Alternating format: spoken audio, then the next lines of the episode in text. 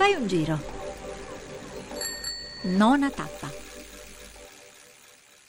Merigiare pallido assorto presso un rovente muro d'orto, ascoltare tra i pruni e gli sterpi schiocchi di merli, frusci di serpi, nelle crepe del suolo o sulla veccia spiar le file di rosse formiche che ora si rompono e ora si intrecciano a sommo di minuscole biche, osservare tra frondi il palpitare lontano di scaglie di mare, mentre si levano tremuli scricchi di cicale dai calvi picchi. Molti di voi avranno riconosciuto Eugenio Montale, Merigiare pallide assorto da Ossi di Seppia. Perché la leggiamo? Daniela Bruno, responsabile della valorizzazione del FAI. Perché è straordinariamente capace questa poesia di trasmetterci l'atmosfera dello spazio in cui siamo. Siamo a Puntamesco, nel Parco Nazionale delle Cinque Terre, eh, proprio in uno dei nuovissimi beni del FAI, eh, inaugurato da pochissimo. Um, un bene del tutto particolare rispetto agli altri del FAI perché è una specie di podere agricolo, un podere agricolo che però il FAI ha sottratto al bosco. Um, questo territorio, così come ce lo descrive Montale, è un territorio sì di macchia mediterranea, ma è un territorio che ha visto fortissima la presenza dell'uomo. Tutti questi terrazzamenti che sono il simbolo delle Cinque Terre erano in realtà un luogo operosissimo, quelle formiche che ci dice Montale, erano tutti i contadini eh, che lavoravano questi terrazzamenti in maniera eroica, cercando di ricavare un po' di terra coltivabile da uno spazio naturalmente ostile. Era un'operazione talmente faticosa che nel tempo questi contadini hanno lasciato questa terra, recandosi nelle città, cambiando attività, perché era un'attività troppo faticosa e improduttiva nei tempi moderni lasciando però cadere, abbandonandolo alla foresta, alla natura selvaggia, che non è sempre un bene, un paesaggio in cui era custodita l'identità, la vocazione di questa terra. Questa terra, eh, lo dice anche il nome stesso di questa parte del Parco delle Cinque Terre, è Parco dell'Uomo, è il parco nazionale più piccolo d'Italia in cui c'è una presenza umana fortissima, cosa che non ci si aspetta da un parco nazionale che dovrebbe essere il regno della natura. Invece qui l'uomo è sempre stato presentissimo, attivissimo, operoso e ha lasciato le sue tracce in casette come queste. Due di queste casette sono Podere Case Lovara.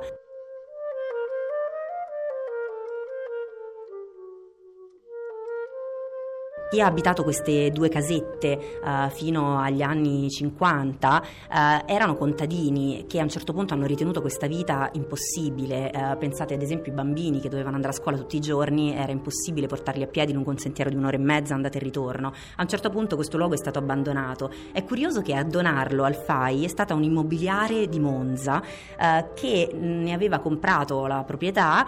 e che avrebbe voluto realizzarci delle villette, quindi uno spazio del tutto moderno governo, eh, però si è resa conto che andava contro alla natura di questi luoghi e ha pensato invece di doverla valorizzare donandola al FAI, quindi c'è stata una rinuncia, come dire, al profitto in nome di uh, un valore di tipo culturale, identitario per questo spazio. È un rifugio di mare, così ci piace chiamarlo. Questo è un rifugio in cui lungo il sentiero ci si può fermare e non solo si può ammirare questo spazio meraviglioso, rendersi conto dell'opera faticosissima uh, che il FAI ha fatto per riportarlo alla sua natura natura originaria di podere agricolo, eh, ma è anche un luogo che racconta mille storie perché questi spazi e questi terrazzamenti risalgono addirittura al Medioevo. Abbiamo studiato in collaborazione con l'Università di Genova i resti di questi terrazzamenti, alcuni dei quali risalgono appunto al XIII-XIV secolo, quando qui c'erano soltanto i monaci, i monaci agostiniani di un santuario che è ancora visibile in rovina, poco lontano da qui, il monastero di Sant'Antonio al Mesco, eh, e qui c'erano soltanto monaci eremiti. A poco a poco questo spazio si è popolato di contadini che hanno cominciato a costruirci le vigne e gli oliveti che adesso il FAI ha ripristinato e poi di cavatori perché questo spazio e queste terre eh, possiedono un'arenaria che era una risorsa naturale molto sfruttata per cui ci sono tanti resti di cave che anch'esse risalgono al XV-XVI secolo una delle quali proprio qui sotto nel tratto di mare qui sotto aveva un approdo al mare si chiama Punta Lagatta ed è curioso meravigliosa questa storia che racconta che i cavatori, una volta finita la loro durissima giornata di lavoro, tornavano verso casa, verso Levanto, raccogliendo delle erbe spontanee, le famose erbette, eh, che poi consegnavano alle loro mogli che realizzavano questi ravioli di pasta riempiti, ripieni eh, di, di erbe spontanee che si chiamano gattafin, proprio da Punta la Gatta dove lavoravano. È una delle specialità migliori di Levanto che trovate in tutti i forni. Una cosa che vi consigliamo e che speriamo noi di poter offrire ai visitatori che arriveranno a visitare Podere Case Lovara.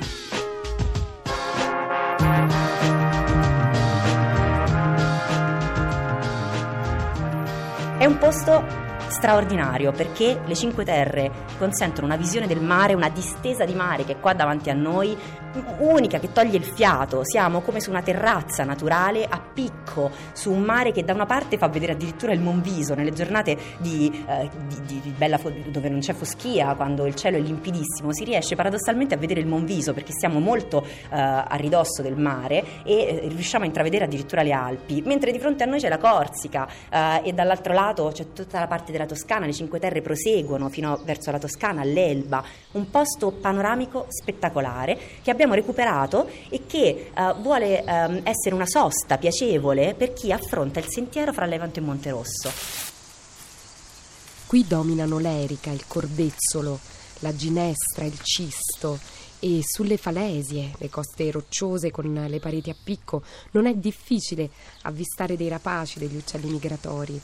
Puntamesco sembrerebbe stare in equilibrio tra la terra e il mare. Qual è il contesto naturale in cui vive, in cui è incastonato il podere Casellovara? Questo sentiero immersi nel Parco Naturale delle Cinque Terre è straordinariamente bello, si aprono quegli squarci di mare che descrive Montale in mezzo alla macchia mediterranea, in mezzo ai boschi e a un certo punto si incontrano queste due casette in cui si può entrare su una terrazza straordinariamente recuperata, valorizzata con tutti i terrazzamenti eh, costruiti fin dal Medioevo e dal FAI recuperati in cui ci si può sedere e godersi un panorama spettacolare.